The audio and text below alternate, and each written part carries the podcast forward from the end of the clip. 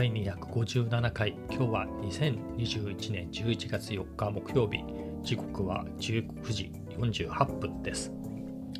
まずはね Vlog ですね。5日ぶりぐらいですかね。結構間が空いて、えー、89本目の Vlog をなんとか公開しました。今回も前回も結構まあ大変といえば大変でした。うん。何て言うんだろう。間が空いちゃうとねえー、撮影だけは毎日してるんで結構クリップが溜まってきちゃってなんかせっかく撮ったのにもったいないなとか、えー、そういうのもあってかといって日々日々ねそんなに変わったことはしてないのでと例えばね、えー、カフェ散歩で言うと最近サラエボお気に入りだったり今週は行ってないんですけど先週とかだとマックとか結構行ってたんで、まあ、ロッテリアとかね、まあ、同じシーンが結構溜まっててで今回は書いたんですけれど前回もちょっと書いたかな。ある程度まとめないと、じゃあ月火水3日でやった時に、マックマックマックみたいな、サライボサライボサライボみたいなのが、こう、毎回出てくんじゃんみたいなことになって、毎回出るのはいいんですけれど、同じクリップ内に、あれなんか日にちが変わったのかなみたいなトランジッションの後に、また同じマックかみたいなのも、それもどうかなと思って、前回もそうだったんですけど、今回は特にもうえいやと。もうサライボは違う日に撮ったサライボもまとめて、まあ、全部のクリップを使う必要もないなと思ってとか、まあ、ロッテリアは別にロッテリアが悪かったっていうか撮ったクリップが特にいいかなみたいな、えーえー、シーンだったのでもうロッテリアはもうバスッとカットしたりとかそんな感じにしてコメダも多分2回ぐらい行ったと思うけど1回だけ1回だけにしたのか1回にまとめたのかみたいな感じにしちゃいましたね。サライボも多分2、3回行ったやつを1個に個のクリップにまと、そうですね。何回かのいったやつで撮ったのを 1, 1回にまとめてね。まあ、つっても全部合わせても10 12秒ぐらいだと思うんですけれど、まあ、そんな風にして、えー、見てて飽きないようにというので、あと見てて飽きないようにで言うと、まあ大体、まあ、前回のもう88本目も銀座には行ったので、そのシーンは入ってるんですけれど、え、ー、と、今回も行きました。で、こういう時にタイトルにね、銀座にみたいなことつけるから、もう最初に銀座を、あの、時系列で言うと銀座って、えー、真ん中ぐらいだったんですけど、もう銀座って最初に書くんだから、もう最初から銀座出しとけっていうことで、えー、銀座のパートをもう一番前に持ってきといて、っていう感じにしましたね。で、銀座の後ね、えっ、ー、と、イナテックのガジェットポーチ買った。えー、開封とね、えー、紹介こんな風に使えますよみたいなのを取ったので、まあそれを入れて、で、あとはカフェ散歩のやつですね。後半はカフェ散歩の普段のカフェ散歩ので、さっき言ったサラエボとかね、えー、コメダとか、まあそういうのを入れました。リベルテ2とかね。うん。で、あとは猫。猫もね、結構何シーンもあったんですけれど、まあ一番結構長めのクリップ2つ、2つっていうか、2つではないな。まあ、2匹ですね。えー、それぞれ長めに撮ったやつがあったので、それを、まあ、あんまり長すぎてもっていうんで、まあ、多少編集して、えー、風にしました。本当はね、もっとちょこちょこって映った猫もいたんですけれど、うん、まあ、いっかっていうことで、えー、猫ばっかり続いてもっていうことで、まあ、ただ、猫はね、長くても良くないですか、猫。かわいいから。うん。っていうこともあり、まあ、猫長め長めにしてね。で、結構ね、合間合間に使おうと思ってスローで、スロー、スローモーションでね、撮ったクリップ結構あったんですけど、えっ、ー、とね、あらへんの段階では結構各、えっ、ー、とね、ちょこちょこあちこちに入れて入れていたんですけれど、今でも入ってますけど、あの、まあ、撮ったから使うっていうのは違うなと思って、もうここはいらないんじゃないかっていうのが全部外しちゃいましたね。まあ、次の動画で使うかもしれないですけれど、うん、そういうのは撮って、えー、まあかなりいい感じになったかなと思います。あとはね、うんと、ちょっとシネマティックっていうのとは違うけど、まあちょっとラット当ててね、えっ、ー、と、あ、なんかちょっと当たってるかなぐらいの感じのね、えー、掛け感で、えー、最初ね、それも、まあその感じでラットかけたんで、えっ、ー、と、シネマチックな感じでね、あの、なんつうんだろう、シャドウ部分持ち上げて、えー、なんとなく、ビスコでなんかフィルターかけましたっぽいね。そんな感じにしたんです。して、今もしてあります。まあ、それで公開しましたけれど、まあそんな感じなんで、もう僕が喋ったりとかなんかの商品のレビューみたいなところはなしで、えー、行こうかなとも思ったんですけれど、まあ、それでも尺も続かないし、別にそれがやりたいわけでもないし、っていうことで、うん、でちょっと雰囲気としてはシネマティックな感じには入れつつ、えー、それを普段の Vlog でやるみたいなね。まあ、多少トランジッションはそんな感じにはしましたけれど、まあそんな感じにしました。それをね、日付変わるか変わらないかぐらいの時ですかね。えっ、と、えっ、と、書き出してアップしたのかな。うん。で、まだ1日、丸1日は経ってないですけれど、まあなかなかの滑り出しかなという感じですね。いいねなんかもね、今の段階で9個いいねつけていただいたんで、まあ、リアクションは良かったかなと思います。うん。まあそんなところですね。まあこの先どうか分かりませんけど。でね、ちょっと気になったのが、登録者がね、200人超えましたよみたいな話はさせてもらったんですけど、えっ、ー、と、多分4週間で10人増えて、えー、1週間ぐらいの直近のね、1週間ぐらいで5人増えましたよみたいな話を何日か前にしたんですけど、それから3人ぐらい増えたんですよ。またポンポンポンってってね。でも、なんか4人ぐらい減っちゃいましたね。まあ、トータルでは増えてるんですけれど、マックスで多分209人ぐらいいたと思うんですけどね、それが208、207ってなって、えー、どんどん減って205になっちゃいましたね。うん。多分、まあ、そんなに動画が出てきてうざいとか気に入らないっていう場合で気に入らないけど見ちゃうとか言うんでもなければ多分見なかったらどんどんおすすめに表示されなくなるその人の、えー、YouTube のねところでおすすめで表示されなくなるから多分邪魔になるってことはないと思うんですよね。うん。って考えると何でしょうあのいいねとかチャンネル登録者数をお金を払うと増やしてくれるサービス的なところのアカウントが、えーと、そういうねお金もらったところばっかり増やしてると明らかに、えー、不自然な動きになるから、えーと、カモフラージュで、えー、全然関係ないのも、えー、適度に、えフォローしたり、え登録したりいいねを押したりっていうのをしていて、えー、そういうアカウントが、えー、バンされたりして登録者が減るんじゃないかみたいな僕の今までの経験だと急にポンポンポンって増えるのは減ることが多いなみたいなのがあって、まあ、今回もそういったいかがわしいアカウントが、えー、僕をフォローしてそしてバンされていなくなったのかなという気がしますもしくは、まあ、他にもなんだろうフォローバックしてほしくて登録するみたいなのがねあって、えフォローしたけど僕が何もしてないからえー、外したとかね、まあ、そういうことをしてる人もいるかもしれないですね。まあそんなところで、まあでもトータルではね、えー、ここ1ヶ月で言えばもうだいぶ増えたので、まあだいぶっても僕の中ではね、えー、200人超えたので、まあよしという感じです。で、今日はね、まあカフェ散歩はまたサラエボでしたね。サラエボだけです。うん。なんかね、ストラップもなくしちゃったしで、ね、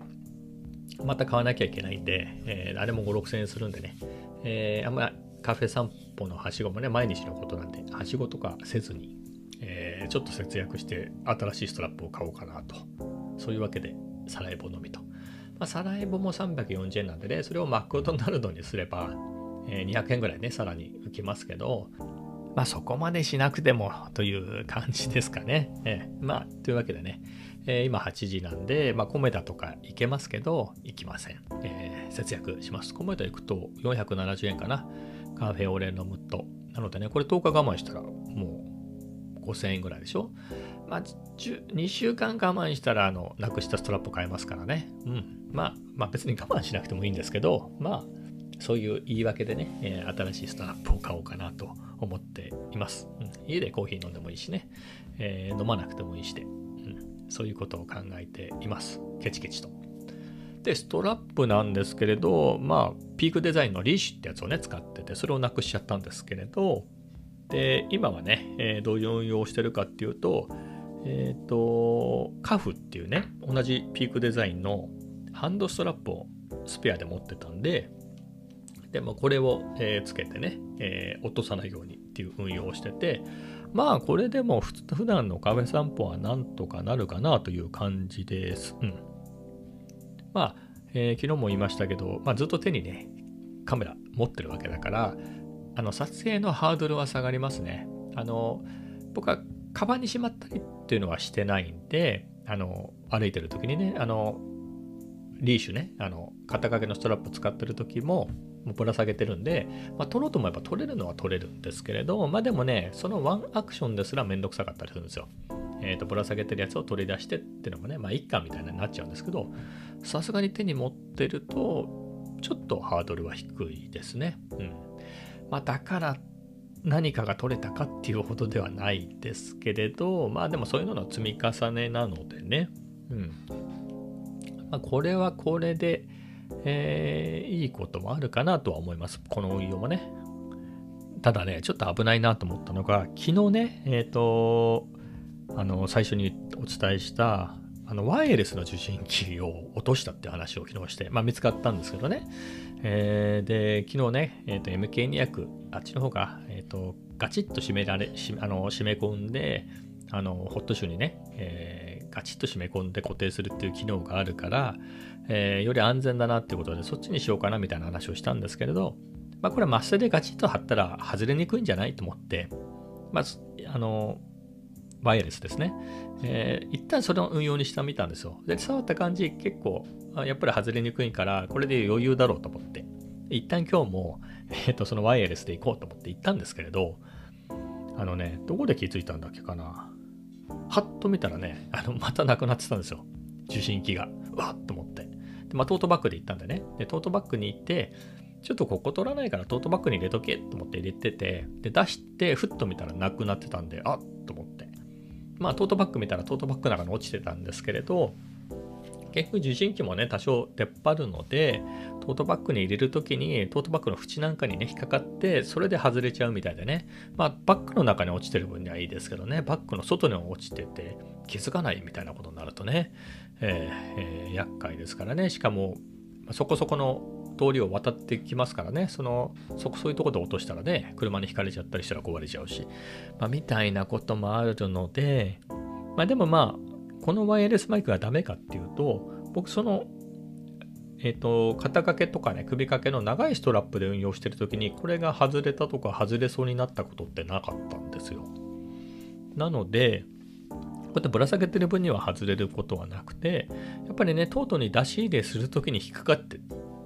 っていうのかなと思うので、そういう点では、やっぱり、あの、なんだろう、まあ、トートに入れなければ、ずっと手に持ってれば問題ないんでしょうけど、